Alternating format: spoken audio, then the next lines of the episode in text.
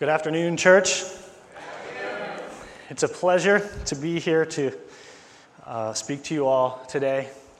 Let me just uh, apologize in advance if my voice goes in and out. Don't worry, it has nothing to do with a virus. Sometimes when you play flag football, there are unfortunate, unfortunate accidents that happen. And a couple weeks ago, that involved my throat. Don't worry, I've confronted Josias about his folly and he's repented. So we should be okay anyway, to, to begin, I'm going to jump right in and address a question that many of you probably have if you've already looked at the passage we're about to cover uh, this afternoon. So if you haven't already turned there, go ahead and turn uh, in your Bibles to John chapter 8, specifically verses 1 through 11. If you look at the passage, most of your Bibles probably say something like, this section is not in the earliest manuscripts.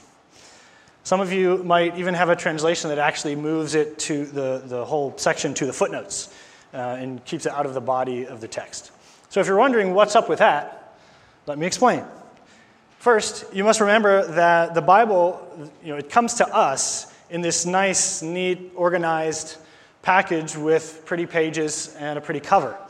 But it's, uh, you know, it was actually a collection of writings that was written over a 1500 year period and the last one was written almost 2,000 years ago. And so its current form was only made possible by the invention of the printing press, of course. And so for thousands of years before that, the way Scripture was passed on was by scribes who literally wrote the whole thing out by hand, or each book out by hand. And so they would gather it in writings, either on tablets or scrolls or papyrus, depending on what period of history they were writing it. And so, if you can imagine trying to write this out by hand, you can, uh, you can see that it's no surprise that over time there were either mistakes or little discrepancies that happen in the text. And so, when scholars compare two manuscripts, which is just an old, a really old uh, uh, copy of the scriptures, and there are discrepancies, we call those differences textual variants. Textual variants. And so, literally, like 99% of all textual variants have to do with things like a misspelled word, uh, uh, inclusion of a synonym instead of the, the word that was there, uh, a scribe accidentally skipping a word or skipping a line as they're copying, things like that, innocuous things that really don't matter. However, there are two places in the New Testament that there is a whole passage that's either missing or in a different order somewhere else. And this is one of them. That's what we have here. So, in many manuscripts, this section is either omitted or in a few, it's moved to a different location or actually stuck in Luke, uh, at the end of Luke. And so, to make a long story short, it would seem that at some point the, the uh, correct placement of this passage was lost, but the uh, scribes and the editors who were putting these books together knew this, this was authentic and so they put it in the best place that they thought it fit. And so, really, the question that matters for us is is this authentic? Right? Well, I want to note that there is no textual variant in Scripture, including these, uh, this one, that changes or contradicts any theological doctrine in Scripture that we know of. Okay, and the other reason, the reason it's still in your Bibles is that the consensus has been and still is that this bears all the marks of authenticity. Uh, and most scholars, though, the reason why there's a note is because most scholars believe it probably just doesn't belong in John. And the reason for that is just because there are several literary features in this passage that are different from the way that John usually writes. Also, the book of John flows well and makes sense without it there. So it may not belong in John, it may have been one of the other synoptic authors.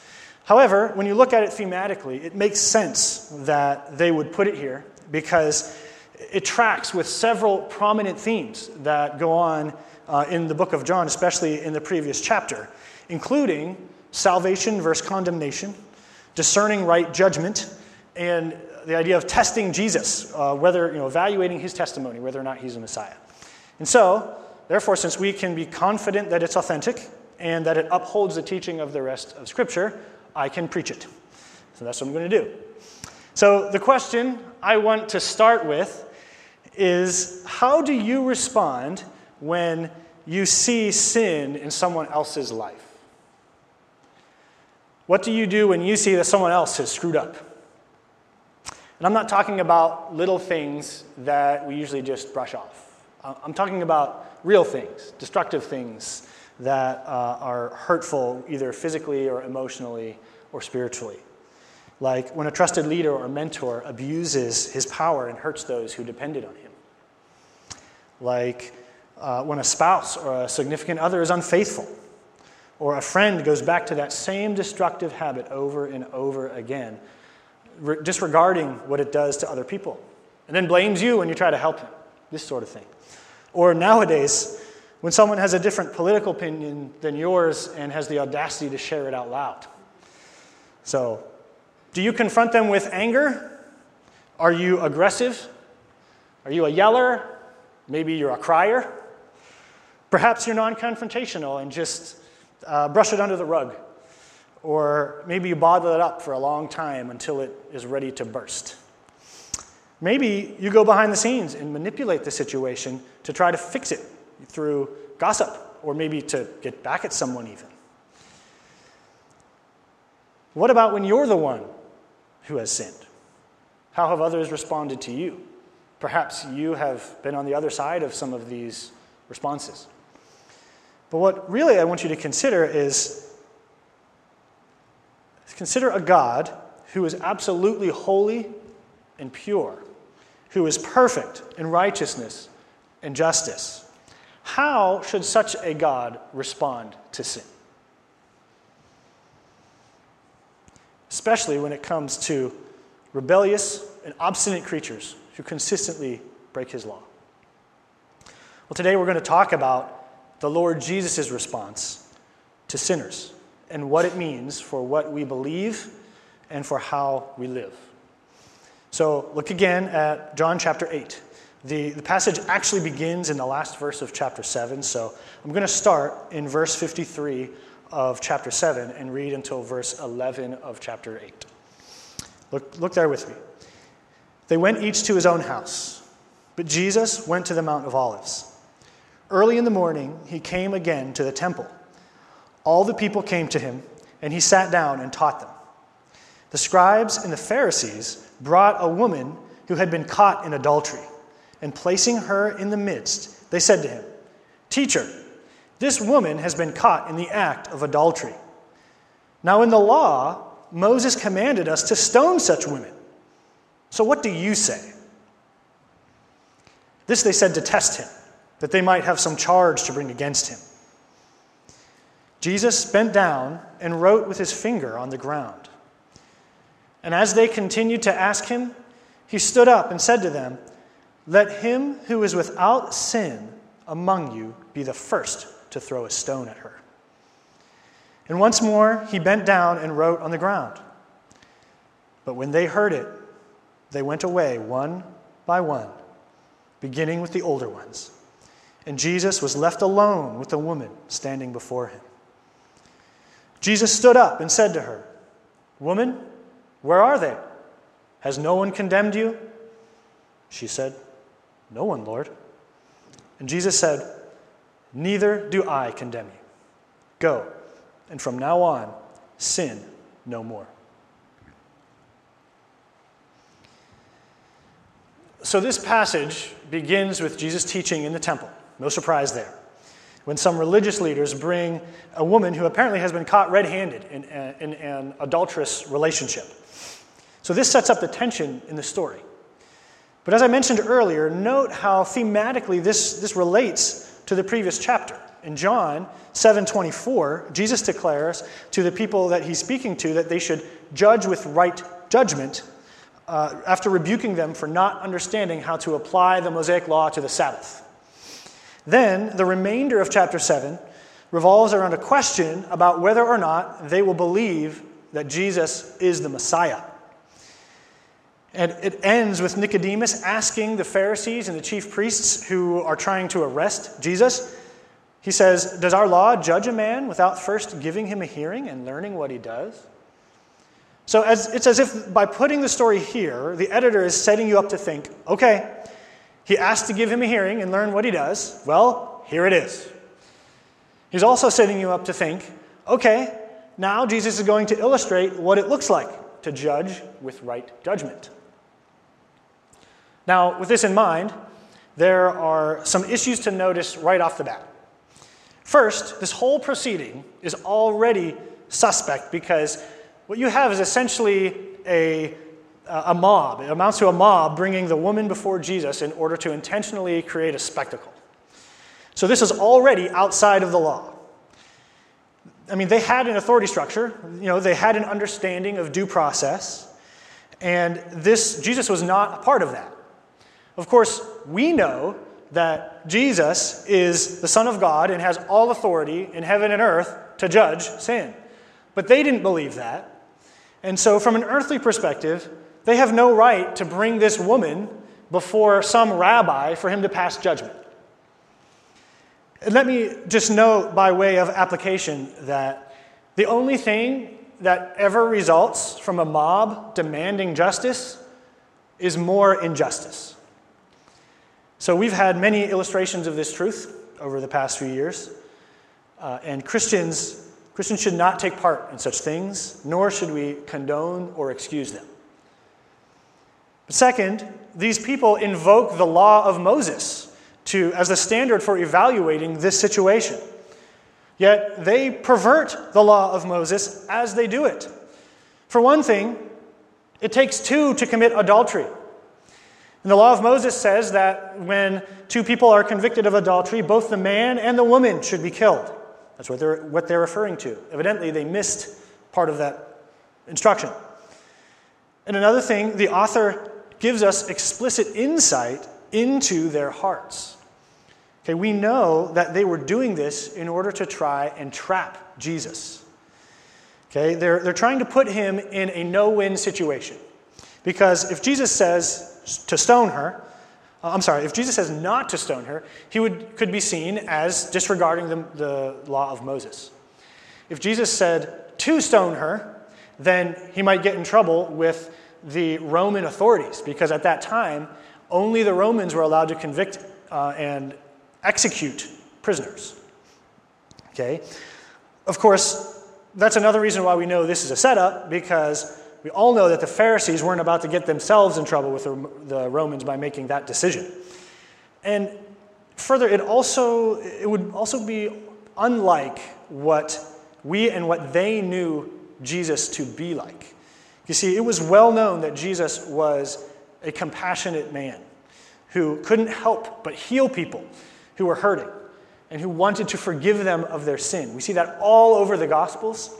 Some examples you can read when you go home is Mark 3, where there's a man uh, with a withered hand who Jesus is stunned at the people's hardness of hearts, and he can't help but heal him. Or Matthew 9 6, where it says Jesus has compassion on them and he healed all of their sick.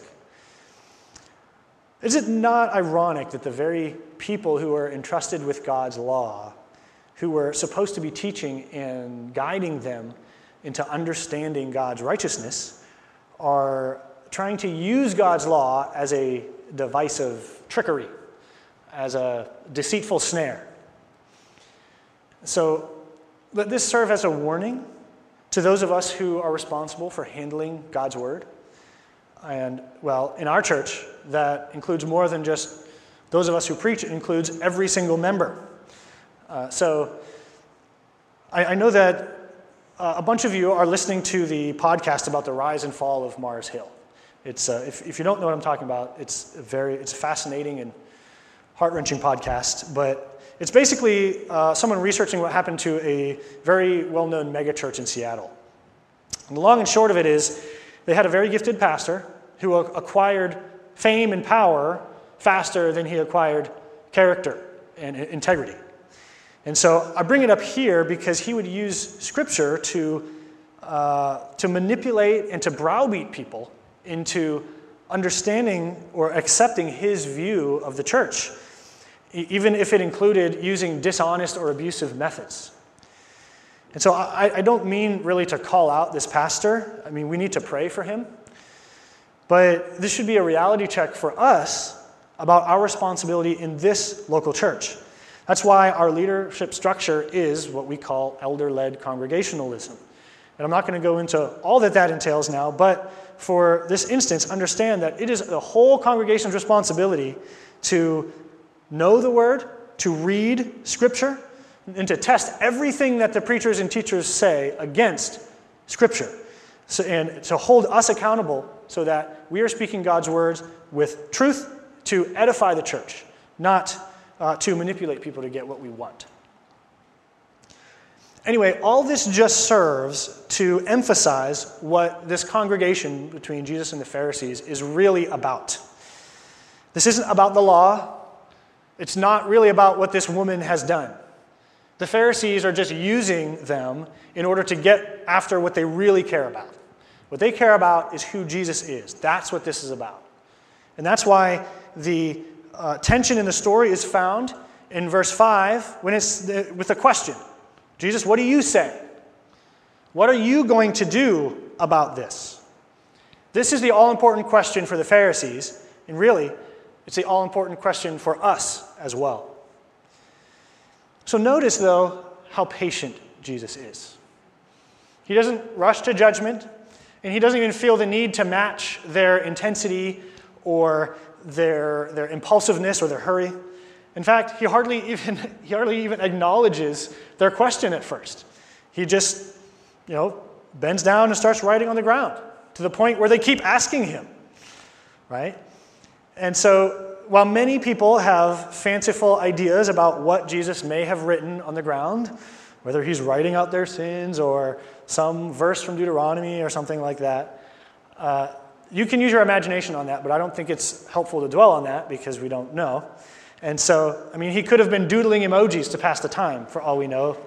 We just don't know. So, the focus here is on what he says. And what he says confounds the Pharisees and the scribes. That's always the case when people try to trap Jesus. They tried to get Jesus to squabble over one provision of the Mosaic law, but he doesn't take the bait, of course. He turns the whole law back on them and highlights their hypocrisy. You see, the same law that they're accusing her of breaking is the same law that they are breaking right now in the way they're doing this, and that they have broken many times before. They're all lawbreakers. And so when Jesus says, He who is without sin, that includes none of them. So she may have deserved death for their sin, for her sin, but so do they. And they know it because they are the they're the Pharisees, they're theologically astute. And so that's why they all walked away. But the reality is that every one of us is in the same position. We all have sinned. We all have rebelled against God and broken his law. And we all deserve death for it. Scripture is abundantly clear on that point. And so, while it may seem like Jesus' response to the Pharisees and their walking away was the climax of this story, or the, I mean, indeed, it may have been the high point of the action, but in reality, nothing is resolved. We're still left with a bunch of lawbreakers that have not been punished. There was no justice, and the ultimate question has not been answered. No, the theological high point, the real drama, starts at the end of verse 9 when it says, Jesus was left alone with a woman standing before him. And note that for each one of us, this is what it comes down to when we consider our sin. It doesn't matter what anyone else says. One day we will stand before God, just you and Him. And what His response is, is all that matters, no matter what anybody else thinks. And so you see, now we're getting to what we need to see. This is where we get to the answer to the question Jesus, what do you say? But don't forget that this woman was an adulteress. Sometimes when we read that story, we tend to obscure that fact because we focus on the perverse intentions of the religious leaders. The reality is, though, that this woman deserves to be punished for her sin. And Jesus is the only one who is truly righteous. He's the only one who has not broken the law. He's the one who has the right to pass judgment on her. So the outcome of this story depends on whether Jesus is going to judge her for her sin or show mercy. Of course, instead of passing judgment, what does he say? He says, Neither do I condemn you. Jesus tells her, I don't condemn you. And now, these, those are, are truly, truly sweet words to hear when you read this. But I'm not sure all of you understand why this is so dramatic theologically. So we're going to unpack this. You see, if we isolate this story from what's going on in the rest of the scriptural storyline, uh, Jesus' response presents a huge problem. Do you see what the problem is? If you don't see the problem here, I uh, lovingly challenge you that you need to meditate and learn more about what it means to be holy. God is holy, He is absolutely pure. He is perfectly good and perfectly just. He is so holy that sin cannot persist in his presence. This is the same God who destroyed almost all life on earth in a flood because of sin. This is the God who broke out against the Israelites and consumed them in fire if they got too close to him on the mountain when he revealed the Ten Commandments to them. This God allowed a foreign power to destroy his temple and to conquer and exile his people because of their sin. No, this God hates sin. And he has to. He must punish sin, or he was, would not be a just God. And we also know from earlier in John that Jesus is the Word made flesh. He is God incarnate. And so if you think that it's nice that Jesus doesn't condemn her because perhaps it wasn't that big of a deal, or because he just arbitrarily lets her off the hook that day, or perhaps even some misguided, feel good view of love that doesn't want to confront sin. Well, if that's what you think, you're missing the point, sadly.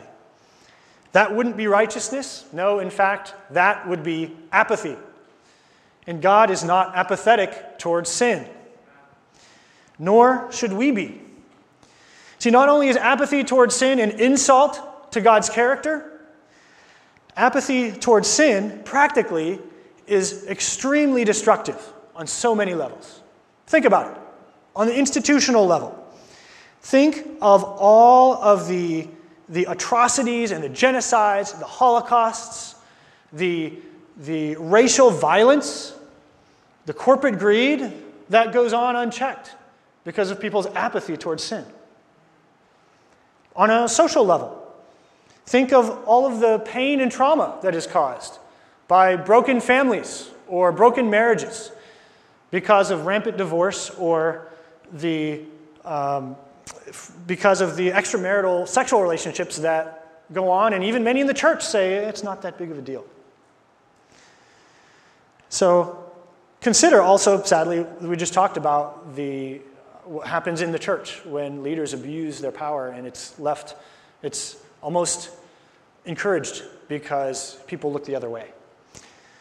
But let's not forget that we all tend to be more apathetic toward our own sin than the sin of others who sin against us. So uh, let's, let's be humble. But no, Jesus is not apathetic towards this woman's sin, and he's not apathetic toward our sin either. And thus, we're back to where we started. But really, with a new question How can Jesus not condemn this woman? The others didn't condemn her because of their own shame. But Jesus doesn't have that issue. In fact, for Jesus, this is deeply personal. In one sense, being God incarnate, every sin we commit is a sin against God because He's the creator. But in another, perhaps even more profound sense, it's deeply personal to Jesus because Jesus took her sin and our sin and paid the punishment for each one of those sins himself. Every sin that she committed, that you commit, that I commit, Jesus took on himself to take the punishment that we deserve. You see, not too long after this interaction with this woman, Jesus will be forced to undergo a corrupt, an unjust, an unlawful trial.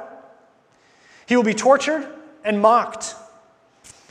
As an apathetic world looks away, he will be delivered up to the desires of a mob, yelling, Crucify him. And you know what? No one stepped in to save him. There was no one there to stop this injustice from happening. No, he willingly gave himself up for us. Indeed, that was his plan from the very beginning. That's what John referred to back in chapter 3, verse 17, where it says, God did not send his Son into the world to condemn the world, but in order that the world might be saved through him. Jesus did not come to condemn the world. No, in fact, he came to be condemned for the world's sake. So that's how he can say, Neither do I condemn you. Not because he doesn't care about sin, but because he took care of sin himself. And praise God that we know that Jesus, though he died, he rose from the dead three days later. He conquered sin and death and rose victorious, a victory that he freely shares with those who trust in him. So if you're not a believer today, Know that the Bible says that if you place your trust in the Lord Jesus Christ as your Savior and you repent or turn away from your sin, that your sin will be forgiven. On the last day, when the holy God that we just talked about judges the thoughts of every man's heart, he will look at you and he will see Jesus' righteousness and he will say, Son, daughter, I do not condemn you. Come, enter my rest. And friend, these liberating words are for you today if you struggle with sin. If you look inside your heart and you're honest with yourself, and you know that you can't fix yourself, and that you need a Savior to bring you new life, don't leave today without talking to someone about it. I mean, I'll be standing at one of the doors. Pastor James, Pastor Jeremy will be standing at one of the doors after the, the service, come talk to one of us. And for all of you who are believers, don't forget that this is our hope. So when you fail, again, remember, look to Jesus who died for you. Don't stop coming to Jesus. Don't stop pressing in and gathering with the local church, we who worship Jesus. And so it's in light of this that the last part of the verse makes sense. When Jesus says, Go, and from now on, sin no more. We know that it's impossible for this woman to actually fulfill this command in herself. But as John alluded to in the last chapter, Jesus, uh, after he rises into heaven, he's going to send the Holy Spirit to empower us to overcome sin.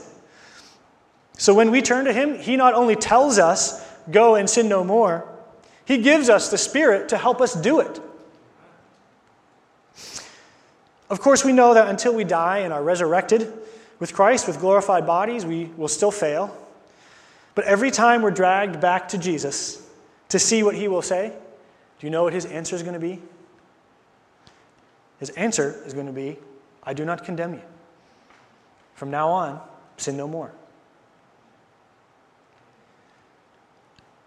Now, I want to change gears a little bit and give you a few points of very practical application to our daily lives. And to do this, we need to talk about what the context of this passage best applies to. so, while the general principles of our heart orientation can apply in any context, the outworking of them in the physical world uh, needs to be put in its right context. For instance, one of the contexts that this does not apply to is the judicial or ethical context. Uh, whether it be government or a worldly institution or even the church, there are many instances where we have to make judgments and we have to give people consequences for their sin in the real world. Because otherwise, if we didn't do that, that we would actually fall in the category of apathy, like we talked about earlier. Right? And so if we fall in that category, of course, we'll be enabling and encouraging many of the perverted and sinful attitudes and morals of our culture. So we can't do that. So the, there, are, there are many other scriptures who, that apply to that context, right? And so we can use them in those situations. But here, the right context is in interpersonal relationships. When someone has clearly sinned, and you have either the obligation or perhaps the opportunity to confront them about their sin. So, really, I'm specifically speaking to Christians right now. Outside the church, this happens most often with friends, with family, or with coworkers. Uh, inside the church, this happens in our discipling relationships and with church discipline, which is also in a context of discipling. And so, in any of these instances, the first thing for us to note is that we need to have compassionate and patient discernment. We need to have compassionate and patient discernment.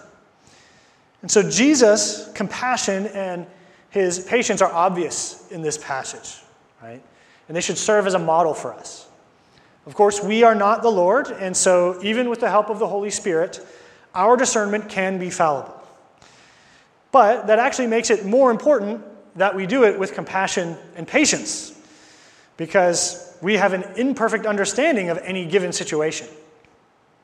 Our orientation should not be to condemn or to ensnare someone, but to restore them.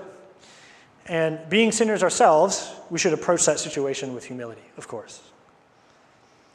Now, to those who tend to shy away from confrontation because of fear or shame, let me exhort you that the Lord has called us, each one of us in the church, to hold each other accountable for sin, uh, mainly in order to edify one another and to help us in spiritual growth.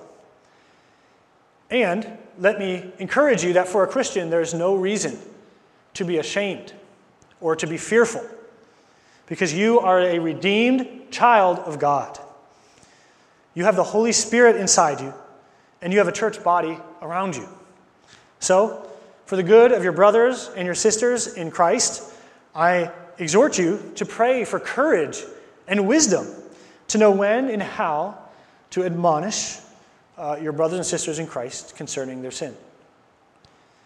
Now, to those who tend to be perhaps a little too willing to confront people about their sin, let me emphasize the patience part. Spiritual growth is often a very slow process.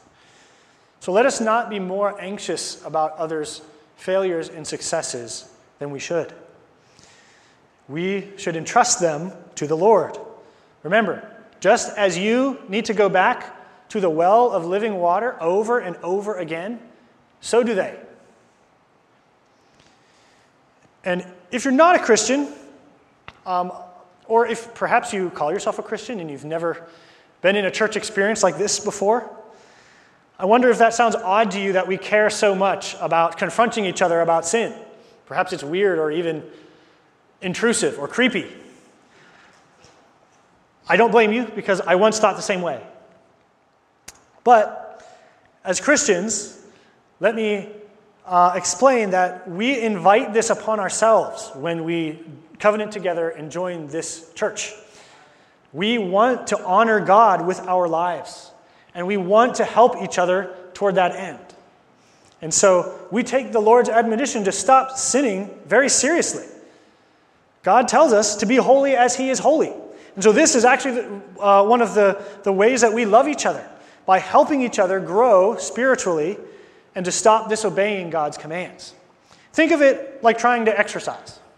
For a lot of us, it's really hard to get motivated to exercise all by ourselves, even though we know that we should in order to be healthy. Most of you probably know what I'm talking about.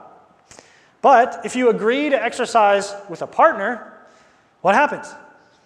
You're much more likely to go and do it because now you have someone holding you accountable in a friendly way, of course. And they give you motivation to exercise like you're supposed to. So that is really what discipleship is like. That's what we do for each other. So, of course, we're not delusional about our own ability, nor does Scripture give an unrealistic picture about our ability to eradicate sin in this life. We understand that on this side of heaven, We will never be totally free from the power or the presence of sin in our lives. But really, this is why we take it so seriously. And it's why we endeavor to hold each other accountable for it.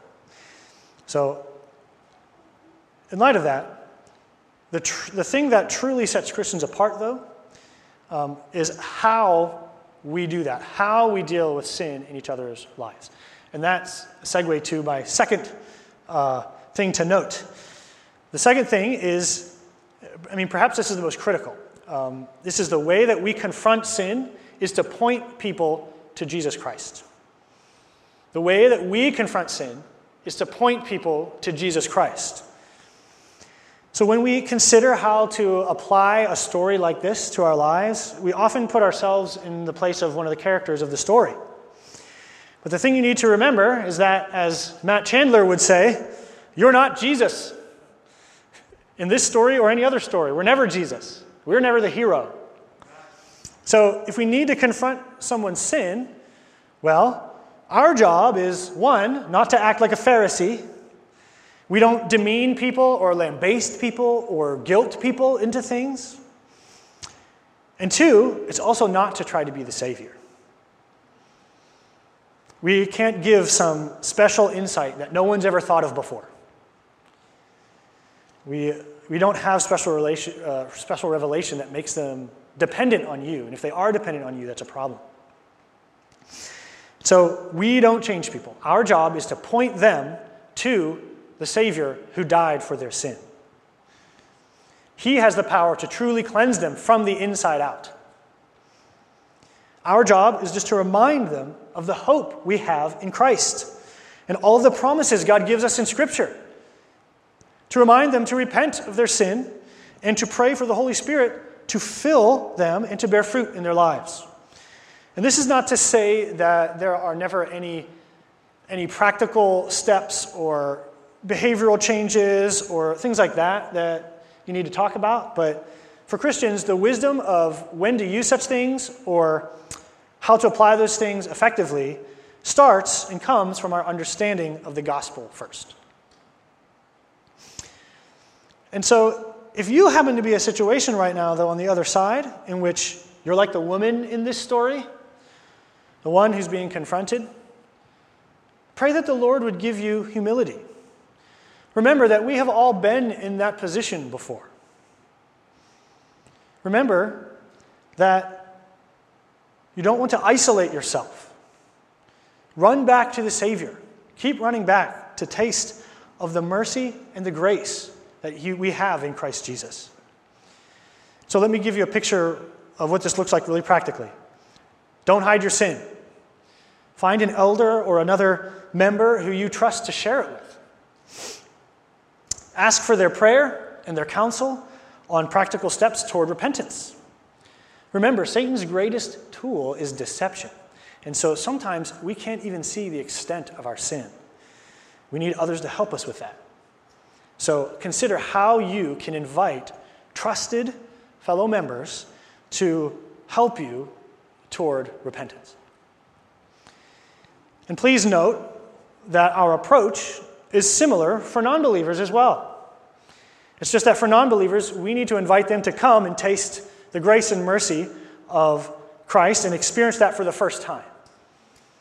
Until they've experienced the Holy Spirit regenerating their hearts, we can't expect them to take seriously an admonition to sin no more.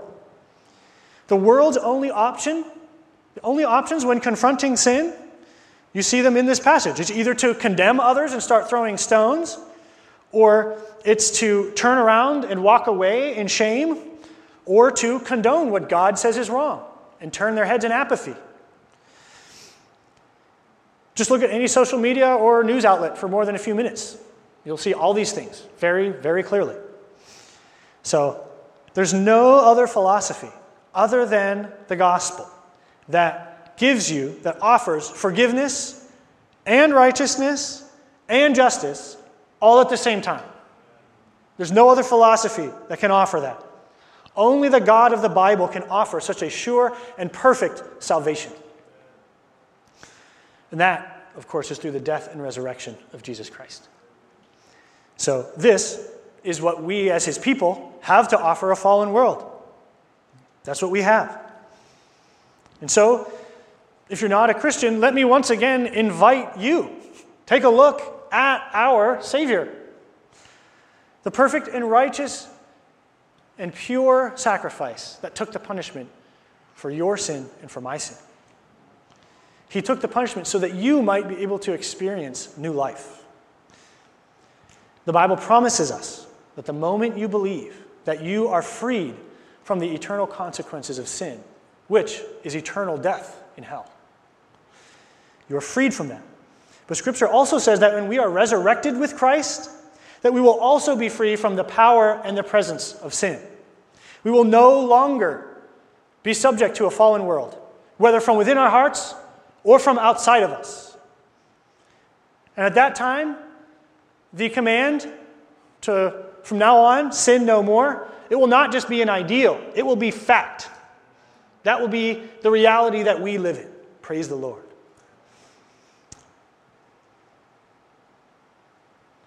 So, I want to give one final exhortation to the members of this church, of NCBC, especially when it comes to our discipleship relationships.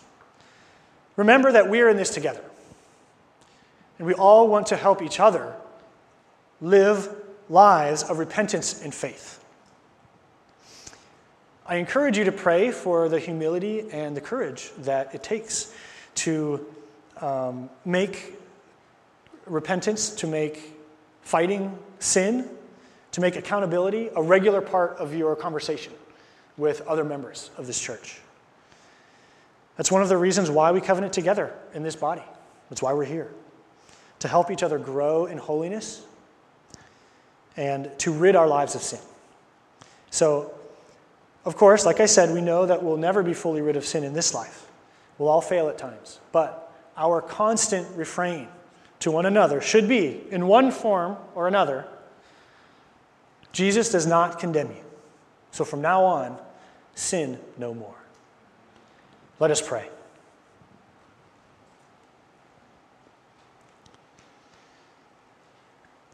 Heavenly Father, we praise you that you are a God who saves. Lord, it's unfathomable that a God who is truly holy and just could look on sinners and say, I don't condemn you. Lord, we are so thankful for Jesus Christ and the work that he did on the cross and the resurrection, Lord, that affected conquering of sin and death. Lord, I pray that you would help all of us as individuals, as a church, to love one another and to confront sin in a healthy, humble, gentle way. Lord, help us to have the courage to do that together and to sharpen each other, as your word says. Lord, this body of believers be a shining light to all those around us of the blessings of the gospel. Lord, we ask all this in the name of your holy and precious Son, Jesus Christ. Amen.